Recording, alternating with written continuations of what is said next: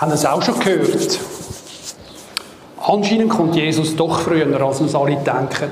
Weil es hat ein paar äh, Geschwister da aus der Gemeinde, die einen speziellen Draht zu Gott haben und Gott hat ihnen offenbart, dass also Jesus wirklich noch zu unseren Lebzeiten wird wiederkommen. Wir müssen nicht mehr lange aushalten in dieser verirrten und verwirrten Welt, sondern dürfen uns freuen, dass Jesus eben doch bald kommt. Endlich ist auch dank der Kompasskille die Frage über die Vollständigkeit der langen Stammbäume im Alten Testament geklärt. Ihr wisst ja, dass wir darum streiten. Wir haben jetzt herausgefunden, wieder ein paar Leute, die sehr bibelbewandt sind in unserer Gemeinde, wir haben herausgefunden, dass Jesus wirklich der Nachfolger in der 382. Generation von Adam ist. Wir müssen nicht mehr streiten darüber, es ist jetzt völlig klar, wir haben es herausgefunden, die theologischen Fakten liegen auf dem Tisch. Wer im Glauben wachsen will, und ich hoffe, das wollen alle, die haben jetzt die Möglichkeit, dank einer exklusiven Kompassdiät am Vaterherz Gottes näher zu kommen. Die Leiter der gleichnamigen Kirche haben nämlich herausgefunden, dass gewisse Speisen die Verbindung zu Gott behindern. Und darum empfehlen sie dringend, auf die Speisen zu verzichten. Näher zum, äh, zum, zum Vaterherz dank Kompassdiät. In einer Zeit, wo die Ehe für alle nur ein Ausdruck ist, von wie verwirrt unsere Gesellschaft ist, setzt Kompasskille ganz neue Maßstäbe. Sie verbieten nämlich ab sofort allen Mitgliedern zu heiraten. Auch diese Aufforderung kommt eindeutig aus Gottes Wort. Ich habe es verstanden, es ist natürlich nicht wahr, was ich gesagt habe. Es ist Fiktion, aber stellt euch mal vor, in Ephesus sind diese Punkte keine Fiktion gewesen. Die christliche Gemeinde in Ephesus hat genau, ist mit genau solchen Irrlehren konfrontiert gewesen. Genau die in der christlichen Gemeinde haben die stattgefunden. Jetzt könnt ihr euch vorstellen, wo der Paulus das vernahm hat, haben sich ihm alle Haare gesträubt. Und was ist die Reaktion gewesen? Er hat die Federn genommen und hat einen Brief geschrieben an Timotheus, der verantwortlich war für die Gemeinde Ephesus. Wir haben eben, wie gesagt, eine neue Predigtreihe anfangen und uns Gedanken machen über genau diesen Brief. Und wenn ihr diesen Brief wollt, gut versteht oder noch besser versteht, behaltet die Fakten im Kopf. Es ist um Irrlehre gegangen und darum heute Morgen das Thema Achtung, Irrlehre. Das hat der Paulus motiviert, den Brief zu schreiben. Und jetzt wollen wir mal hören, was er dem jungen Gemeindeleiter, am Timotheus, dann empfiehlt in dieser Situation. Wir sind zum Glück nicht konfrontiert mit dem, aber er ist es gewesen. Wir sehen jetzt ein kleines Video zur Einführung in diesen Brief. Kannst du den abspielen, bitte? Der erste Brief von Paulus an Timotheus. Paulus verbrachte viele Jahre mit Reisen und dem Aufbau neuer Gemeinden. In dieser Mission stellte er ein großes Team an Kollegen zusammen. Timotheus war einer davon. Eines Tages war Paulus in der Stadt Lystra, wo er die Mutter und die Großmutter von Timotheus traf. Beide waren treu im Glauben und Paulus war beeindruckt von der Leidenschaft und Hingabe von Timotheus zu Jesus. Paulus wurde für viele Jahre ein Mentor für Timotheus und irgendwann begann er, ihn auf Missionsreisen in unterschiedliche Gemeinden zu schicken. Als Paulus von einer Gruppe von Leitern erfuhr, die die einflussreiche Gemeinde in Ephesus infiltrierten, sie verbreiteten falsche Ansichten über Jesus und was es bedeutet, ihm nachzufolgen, sandte er Timotheus. Er sollte diese Leiter zur Rede stellen und die Ordnung in der Gemeinde wiederherstellen. Nachdem Timotheus dort angekommen war, schickte Paulus diesen Brief, um nachzuhaken und weitere Instruktionen zu geben, wie die Mission erfüllt werden kann. Der Brief hat einen sehr schönen Aufbau. Es gibt einen Anfangs- und einen Abschlussauftrag an Timotheus. Er soll diesen Leitern und ihrer schlechten Theologie entgegentreten. Diese beiden Aufträge umschließen zwei große zentrale Abschnitte voller praktischer Anweisungen zu den Problemen, auf die Timotheus in der Gemeinde von Ephesus traf. Zum Schluss sind alle diese Abschnitte verbunden oder zusammengefasst durch eine Reihe von drei Gedichten, die alle den auferstandenen Jesus als König der Welt verherrlichen. Lasst uns in den Brief eintauchen und ihr werdet sehen, wie er funktioniert. Paulus beginnt mit der Erinnerung daran, wie er Timotheus nach Ephesus geschickt hat, um die Anführer zu ihrer Verbreitung merkwürdiger Lehren zur Rede zu stellen. Er beschreibt, wie besessen diese Leute von ihren Spekulationen über die Tora waren, besonders die frühen Geschichten und die Stammbäume im Buch Genesis. Und wir werden noch sehen, wie sie alle möglichen seltsamen Lehren zu Essen, Ehe und Sex entwickelt hatten, die nicht mit den Lehren von Jesus oder den Aposteln übereinstimmten. Er nennt sogar ein paar von ihnen beim Namen, Alexander und Hymenäus, und beschreibt, wie ihre Lehren die Gemeinde gespaltet haben. Es entstand eine regelrechte Kontroverse. Paulus sagt, dass dies das erste deutliche Zeichen ist, dass ihre Lehre verfälscht ist. Wahrhaftige christliche Lehre ist dem Weg von Jesus treu und bringt Liebe und echten Glauben hervor. Paulus sagt, dass der Zweck der Tora nicht darin besteht, Spekulationen zu befeuern, sondern die Wahrheit über den Zustand des Menschen offenzulegen, so wie für Paulus. Die richtige Lehre aus der Tora wird die Menschen dazu führen, die Gnade Gottes im Messias offenbart zu sehen, der kam, um sündige und gebrochene Menschen zu retten. Paulus endet hier mit einem Gedicht, das den König Jesus allumfassend verehrt. Er fordert Timotheus auf, die falsche Lehre dieser Männer zu unterbinden. Ich möchte im äh, Anfang ein paar Gedanken machen zum Auftraggeber. Der Paulus fängt den Brief so an. Er sagt, Paulus stellt sich vor, Apostel Christi Jesu nach dem Befehl Gottes, unseres Heilands, und Christi Jesu, der unsere Hoffnung ist. Da drin lesen wir ganz klar, dass der Paulus sich als ein Beauftragter von Gott anschaut. Er ist einer, der von Gott berufen ist, das Evangelium unter die Menschen zu bringen. Es ist kein menschlicher König, der ihn eingesetzt hat. Es ist kein anderer Mensch, der ihm den Auftrag gegeben hat, sondern der König von allen Königen, der Herr von allen Herren, Jesus Christus. Er hat seinen Auftrag direkt von Jesus. Und genauso ist es für uns, wo wir den gleichen Auftrag weitertragen Wir haben den Auftrag nicht von der Gemeinsleitung, wir haben ihn nicht von Menschen, wir haben ihn nicht von der Regierung, sondern wir haben den Auftrag vom gleichen Auftraggeber, nämlich von Jesus Christus unseren Auftrag, das Evangelium bibeltreu weitergeben, ohne Irrlehren einzubauen, ohne falsche Aussagen dazu zu tun. Das ist unser Auftrag. Das Mandat von der Verkündigung von dem Evangelium durch Kompasskille da wird klar auch von Jesus geben. Was der Paulus gemacht hat in der Verwirrung in der Gemeinde, man kann sich vorstellen, wie verwirrt die sind mit den neuen Lehren, die da auf einmal gekommen sind. Der Paulus hat, äh, Timotheus hat den Auftrag gegeben, Ordnung bringen in die Gemeinde hinein und wieder sagen, wie es wirklich soll sein. Die Überlieferung sagt über den Timotheus, und das steht nicht in der Bibel, sondern es ist überliefert, dass er während der Feier von einem heidnischen Fest die ausgelassene Menge angefleht hat, doch endlich wieder auf Gott zu hören. Ausgelassenheit, die blutig geendet hat anscheinend. Und ich stelle mir vor, der Timotheus steht bei uns in Zürich am Utogä, mitten in der Ausgelassenheit von der Street Parade und fleht Menge an, aufhören mit dem Tanzen, aufhören mit dem Provozieren und wieder Jesus als Nachfolger anzunehmen. Ziemlich ähnlich ist es, glaube ich, gemäß der Überlieferung am Timotheus dort mal gegangen. Es wird weiter berichtet, dass der Timotheus als Volk von seiner Ermahnung von dieser Leute unter Stockschlägen und Steinwürfen von der Menge zusammengebrochen ist und gestorben ist. Das ist ja nicht gerade ermutigend, wenn wir jetzt den gleichen Auftrag haben, auch in einer verwirrten, in einer ausschweifenden Gesellschaft wieder auf Gott zu hinweisen. Aber ermutigend ist sehr wohl, dass Gott nicht nur Aufgaben verteilt, sondern dass er auch die Rahmenbedingungen schafft, dass wir den Auftrag wahrnehmen können. Im zweiten Timotheusbrief sagt der gleiche Paulus, nämlich der bekannte Vers, denn Gott hat uns nicht gegeben den Geist der Furcht, sondern der Kraft und der Liebe und der Besonnenheit. Das heißt, Gott gibt uns alles, was wir brauchen, um den Auftrag auszuführen, auch wenn die Rahmenbedingungen schwierig sind, auch wenn sie so schwierig sind bei uns, wie es dort mal offensichtlich in Ephesus sind.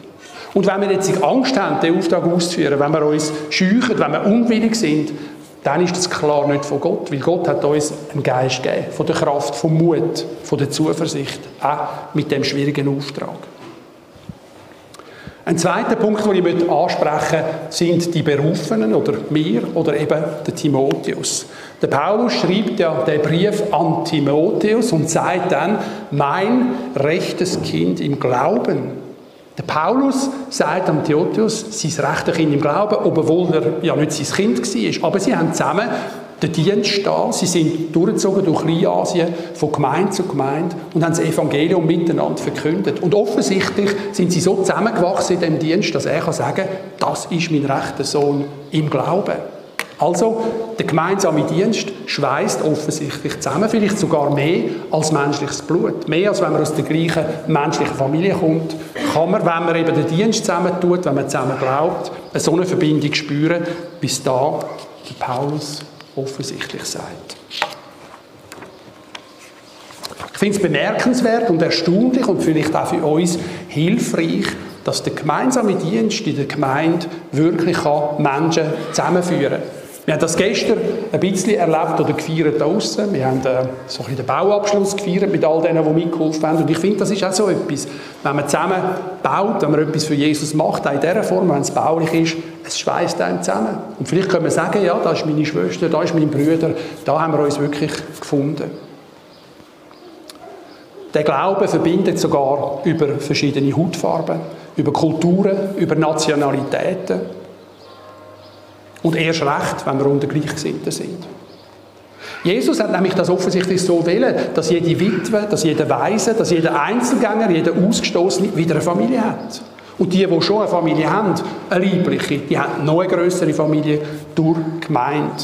Verbunden durch Glauben und Dienst. Und natürlich auch durch das Blut Jesu. Ich weiß noch gut, wir sind vor Jahren einmal ein paar Wochen in der Karibik in der Ferien gewesen. Und uns ist ganz wichtig, immer wenn wir so in die Ferien gehen, in die Weite, dass wir nicht einfach nur pläuscheln, sondern wir haben dort eine Gemeinde aufgesucht. Uns ist es wichtig, dass wir eine Familie finden dort unten. Wir haben dann gesehen im Internet, in der Nähe vom Häuschen gibt es effektiv eine. Dort sind wir auch gegangen. Und wir sind an jedem Gottesdienst, wir haben an den Bibelkreis teilgenommen. Wir sind die einzigen Weißen dort, die anderen sind schwarz gewesen. Wir haben dürfen einen Tag lang mit einem Bruder von dort unten fischen. Wir haben einen Fisch können bröten mit ihm. Wir sind wirklich in die Familie aufgenommen gewesen, obwohl wir die überhaupt nicht kennt haben. Und vom ersten Moment an haben wir uns geborgen gefühlt. Eben geborgen in einer Familie zu sein, die uns offensichtlich nicht menschliches Blut verbindet, die Hautfarbe, aber das Blut Jesu Christi verbindet. Und das haben wir wirklich gespürt. Das ist super. Es war eigentlich wie wenn wir da reingekommen sind. Wir haben uns sofort die gefühlt. Das heißt, Jesus kann alle kulturellen Barrieren abbauen. Und gerade wenn wir jetzt in die Welt raus schauen, merkt man, Politik schafft es offensichtlich nicht, die Barrieren abzubauen. Wenn wir auf Amerika schauen, wenn wir schauen, wie sich das weltweit ausbreitet. Aber das schafft Jesus. Durch einen gemeinsamen Glauben können die Barrieren verschwinden. Das schafft Politik offensichtlich nicht. Und meine Frage ist natürlich, ja, bin ich jetzt ein grosser Theoretiker, wenn ich das da vorne sage, oder erlebst du die Familie da in Stefan? Ist das etwas, wo du kannst sagen, ja, da freue ich mich, da sind meine Brüder und Schwestern, da sind vielleicht meine Väter und Mütter da. Und ich frage dich einfach, wenn du das nicht so erlebst, überleg dir mal, warum erlebst du es denn nicht? Bist du vielleicht zu wenig oft da? Nimmst du dir keine Zeit? Scheuchst du dich vielleicht sogar mit einem Kontakt? Gehst du am liebsten gerade heim nach dem Gottesdienst? Wie ist eigentlich wieder in der lieblichen Familie? Wenn du Kontakt willst pflegen dann brauchst du Zeit, musst dir Zeit nehmen, musst dich hingeben und sonst funktioniert es auch in der Gemeinde nicht. Also für all die, die die Familie nicht so erleben, fragt euch mal, warum ist das so und was müsste ich oder könnte ich oder sollte ich ändern, damit ich wirklich sagen kann, das ist meine Familie. Wenn nämlich Jesus behauptet, dass alle Gläubigen Gotteskind sind, dann ist das wahr und wir sind in ihm verbunden. Das ist ein Fakt. Das hat Jesus geschaffen durch seinen Tod am Kreuz. Und darum meine Empfehlung, pfleg doch das Familienleben auch ein bisschen, das Familienleben da.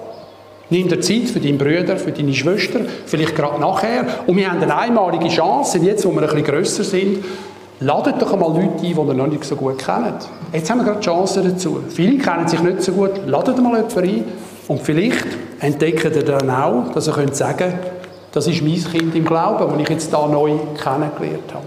Vielleicht entdecken wir so Leute, aber das machen wir erst, wenn wir uns Zeit nehmen für sie, wenn wir sie vielleicht einladen. Jetzt ein paar Gedanken zum Hauptteil vom ganzen Brief, nämlich die Irrlehrer. Der, äh, Paulus schreibt Folgendes nach der Begrüßung, die wir jetzt gehört haben. Wie habe ich dich ermahnt, in Ephesus zu bleiben, als ich nach Makedonien zog? Damit du einigen gebietest, dass sie nichts anderes lehren, auch nicht Acht haben auf die Fabeln und Geschlechtsregister, die kein Ende haben und eher Fragen aufbringen, als dass sie dem Ratschluss Gottes im Glauben dienen.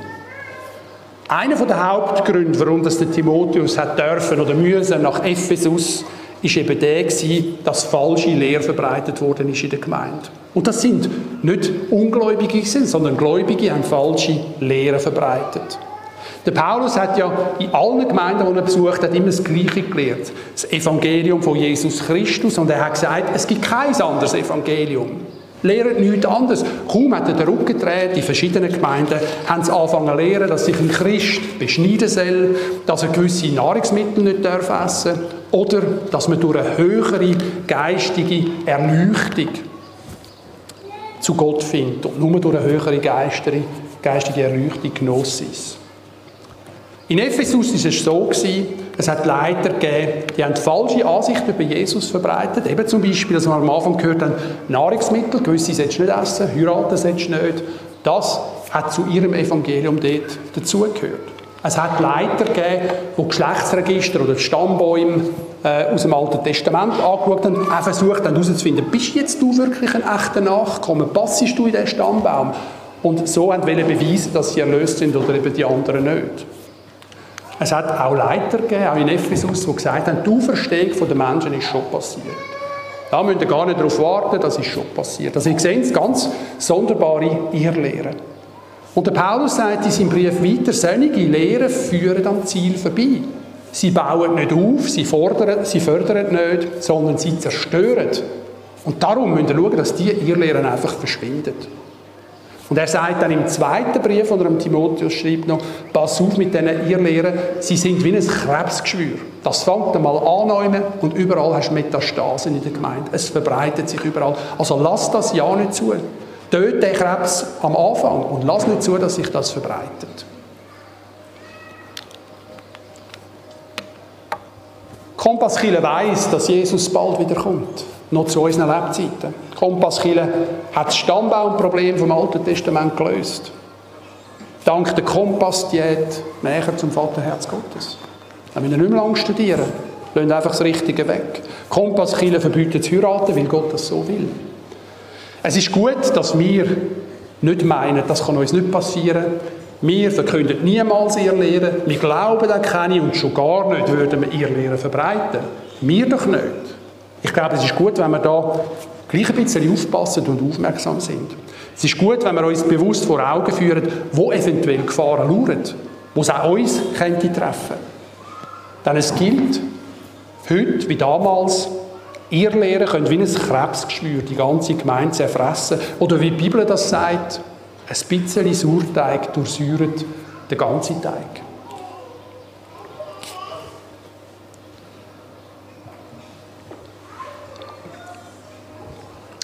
Wir streiten wahrscheinlich nicht über Stammbäume im Alten Testament.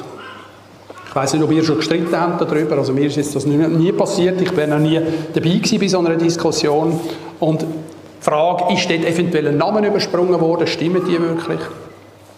Aber möglicherweise gibt es andere theologische Fragen, wo wir uns nicht ganz eins sind. Das könnte ja noch sein. Wir haben ja etwa die verschiedenen Ansichten als Christen. Vielleicht sind wir uns auch nicht immer eins, wie sollen wir jetzt die Bibel umsetzen in unserem Alltag. Was bedeutet es genau, dieses oder jenes, was gesagt ist von Jesus in meinem Alltag? Ich glaube, da sind wir nicht alle 100% eins. Und vielleicht hast du dich schon ertappt, zu sagen oder zu meinen oder zu denken zumindest, dass die Ansicht, die ich dir gehört habe, das ist nicht biblisch. Und das, was diese Person meint, also nein, so steht es in der Bibel nicht. Vielleicht hast du auch schon so Gedanken gehabt oder so Sachen schon gesagt. Und gleichzeitig hast du natürlich gedacht und vielleicht gesagt, wie es dann richtig wäre. Denn du weißt es ja, wie es richtig ist. Du musst einfach zur Kenntnis nehmen, möchte ich dir heute Morgen sagen, dass auch deine Ansicht oftmals nur eine Sichtweise ist von vielen. Sind wir vielleicht um uns herum in Gefahr zu lehren und zu verkünden, was dann wirklich biblisch richtig ist? Und wir wissen es natürlich, was es ist. Obwohl es so viele ernsthafte Christen gibt, wie wir auch, die eine andere Meinung haben. Wir stellen Lehren auf, vielleicht, die für alle gelten Und dabei werden wir oftmals vielleicht hart, lieblos und unbeugsam. Der Paulus gebietet am Timotheus, in solchen Fällen einzuschreiten und solche oftmals fruchtlose Diskussionen und Ansichten ja nicht mehr zuzulassen gemeint. Das ist sein Auftrag. Lass das nicht zu. Wenn du hörst, dass Leute so anfangen, dann red mit denen und sag, dass das nicht richtig ist. Wir streiten vielleicht auch nicht über den Anfang der Welt. Sind es jetzt effektiv nur sechs Tage an 24 Stunden, wo Gott braucht hat für die Erschaffung des Universums? Oder sind die Tage symbolisch zu verstehen? Das ist nicht das Thema, das so im Vordergrund steht. Ist es ein Urknall gewesen, oder ist es eine Ursuppe gewesen, aus der alles ganz wundersam entstanden ist im Laufe der Jahrmillionen? Vielleicht nicht so ein zentraler Punkt, wahrscheinlich auch nicht so wichtig. Aber vielleicht haben wir differenzierte Ansichten über das Ende der Welt, wenn wir nicht über den Anfang der Welt diskutieren und vielleicht streiten. Aber vielleicht über das Ende der Welt. Sind wir schon in der Trübsalzeit? Kommt die Entrückung vor oder nach der Trübsalzeit? Dauert das tausendjährige Reich wirklich tausend Jahre oder ist das auch symbolisch zu verstehen? Kommt Jesus jetzt wirklich bald oder nicht? Das sind vielleicht schon Fragen, wo wir etwa die eher haben.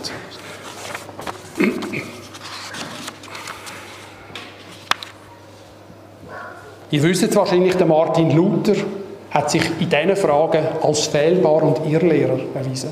Also auch der Martin Luther, man würde es fast nicht glauben. Er hat den Weltuntergang dreimal angekündigt. Das erste Mal im Jahr 1532. Er hat dann auch noch begründet, zu seiner Zeit, es sei so schlimm mit der Welt. Alle Zeichen haben sich erfüllt. Es sei nicht möglich, dass es weitergeht. Darum, 1532, geht die Welt unter. Dann ist sie nicht untergegangen. Er hat seine Prognose revidiert und gesagt, 1538 ist dann aber mit Sicherheit so. Und auch das, das ist nicht eingetroffen. Und dann hat er zum dritten Mal gesagt, 1541 geht die Welt aber ganz sicher unter. Die Zeichen der Zeit sind reif. Ich nehme an, der Luther hätte niemals geglaubt, dass die schlimme Welt von damals, 480 Jahre später, immer noch existiert. Ich persönlich bin der Meinung, und das ist jetzt meine persönliche Meinung, wer meint, dass er eine klare und eine eindeutige Antwort auf alle Endzeitfragen hat, der geht ein gewisses Risiko ein, dass er eine Irrlehre verbreitet. Weil so vieles ist unklar, so vieles ist ungewiss. Und für mich sind ehrlich gesagt Christen suspekt, die ganz genau wissen, wie es dann sein wird. Das Risiko der Irrlehre das ist sicher auch da, vielleicht sogar auch bei uns. Der Paulus gebietet am Timotheus, auch in solchen Fällen einzuschreiten, damit die fruchtlosen Diskussionen nicht ausufern. Und darum nochmal die Frage, die ganz ehrliche Frage, die sich jeder selber stellen darf, wo sind wir in Gefahr zu glauben und zu sagen, so steht sie Gottes Wort. Und wir müssen aber gleichzeitig, wenn wir das sagen, zur Kenntnis nehmen, dass andere Gläubige zu einem anderen Schluss kommen. In Ephesus hat das zu einer grossen Verwirrung geführt.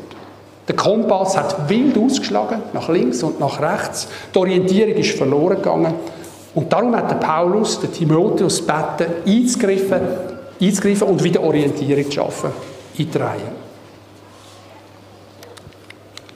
Jetzt, wenn wir weiter schauen, Ziel der richtigen Lehre, und wir wollen ja alle die richtige Lehre verkünden, wir wollen auch die richtige Lehre leben, ist ja so klar, wir sind Nachfolger von Jesus. Interessant, was jetzt der Paulus schreibt als Wegweisung, auch als Maßstab von unserem Lehren.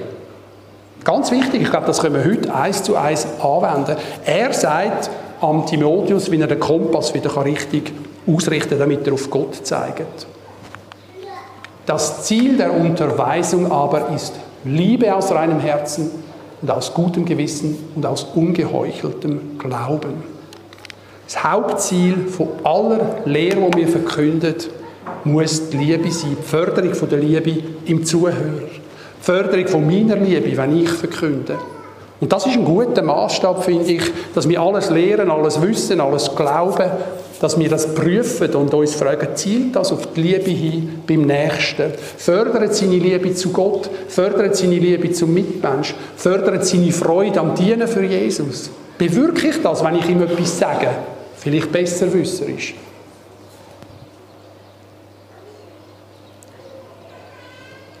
Die Frage ist natürlich an mich und an dich, zielt wirklich alles, was ich persönlich tue, auf das hin? Oder dient es vor allem dann, dass ich Recht habe, dass ich besser weiß, dass ich gescheiter bin? Das ist, glaube ich, wirklich ein guter Maßstab, den ich allen empfehle, doch einmal anzuwenden, wenn er etwas sagt. Fördert das die Liebe in meinem Nächsten, in meinem Bruder, in meiner Schwester. Motiviert sind wirklich, da noch mehr Gas zu geben in Gottes Reich. Und wenn es nicht so ist, dann ist alles unnützes Geschwätz, sagt der Paulus Genau das, was er Epheser vorwirft. Hört auf mit dem. Hört auf mit, mit Rechthaberei. Es, es, ist, es ist ziellos, es führt zu nichts, es führt zu Verwirrung, zu Verirrung.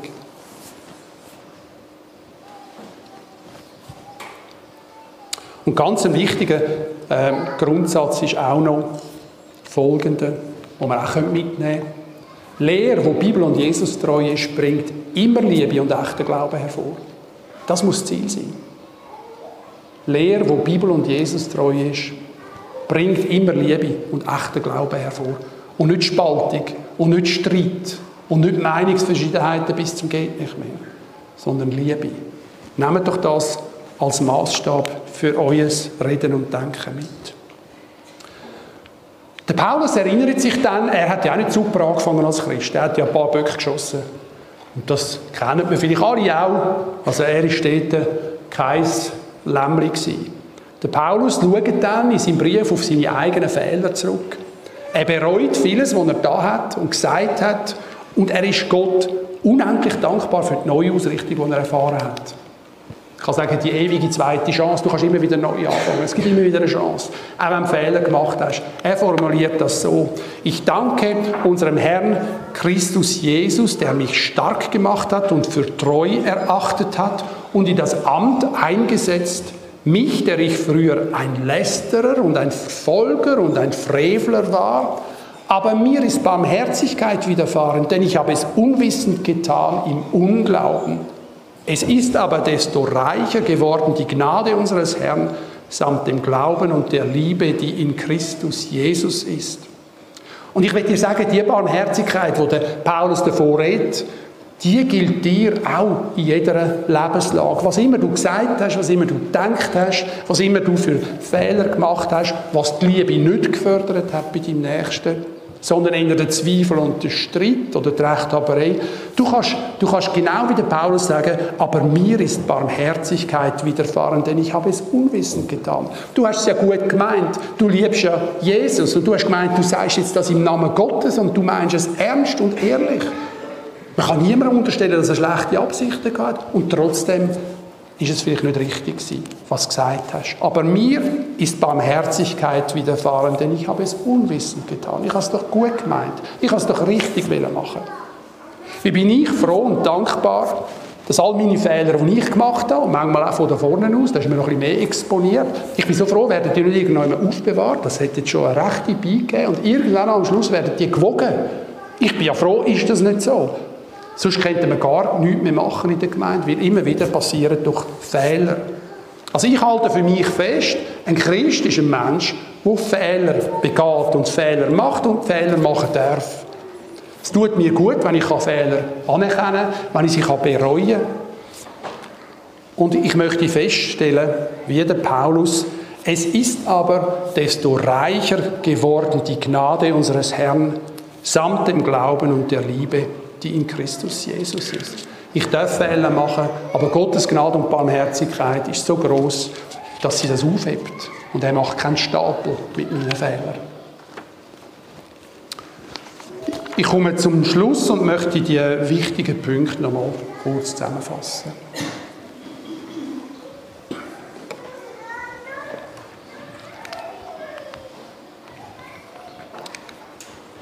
Du bist ein berufener, ein Beauftragter von der allerhöchsten Instanz, hoch über allen Machthaber und Regieren. Du bist ein Berufener von Gott, wie es der Paulus war, wie es der Timotheus war.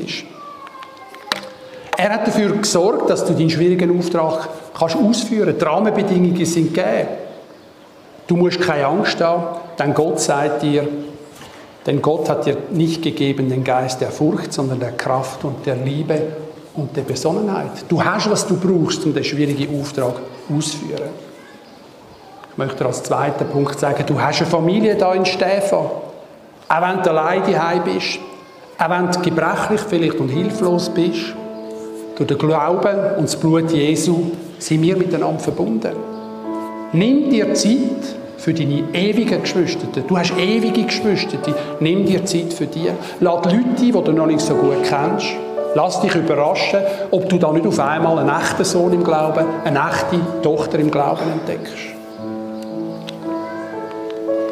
vermeid theologische Rechthaberei und frag dich bei allem, was du sagst, was du denkst oder was du tust, fördert das jetzt die Liebe zu Gott im Nächsten, in meinem Gegenüber? Fördert es meine Liebe zu Gott, zum Nächsten, in mir selber?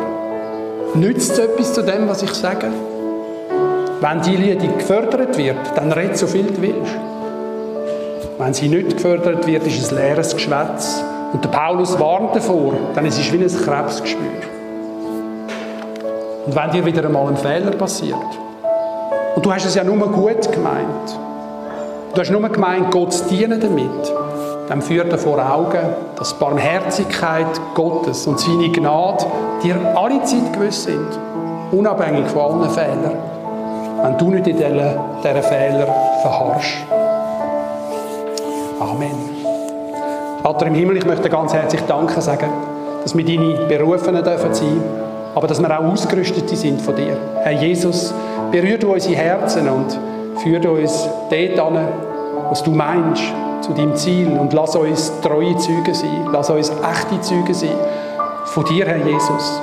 Danke vielmals, dass du uns füllst mit dem guten Geist, von der Kraft, von der Liebe und der Besonnenheit und dass du uns führst in diesem Auftrag. Danke, dass du deinen Segen ausgüssest über uns. Amen. Ich möchte euch noch ein paar Minuten Zeit geben, um diese Fragen vielleicht noch mal zu bewegen.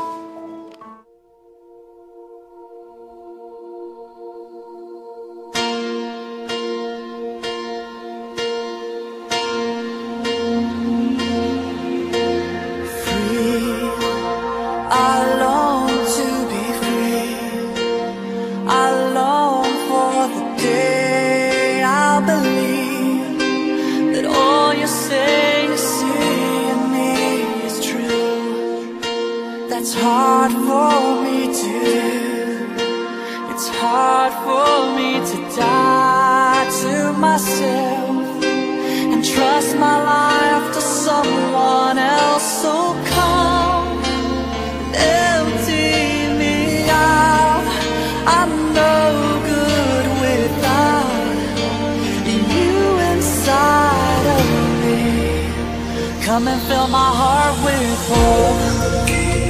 Come and fill my life with love. Come and fill my soul with strength to carry on. Because from here the climb is steep, the road is long. Come and fill my days with dreams. Empty me of all the empty things that I hold. Come and fill my heart with you.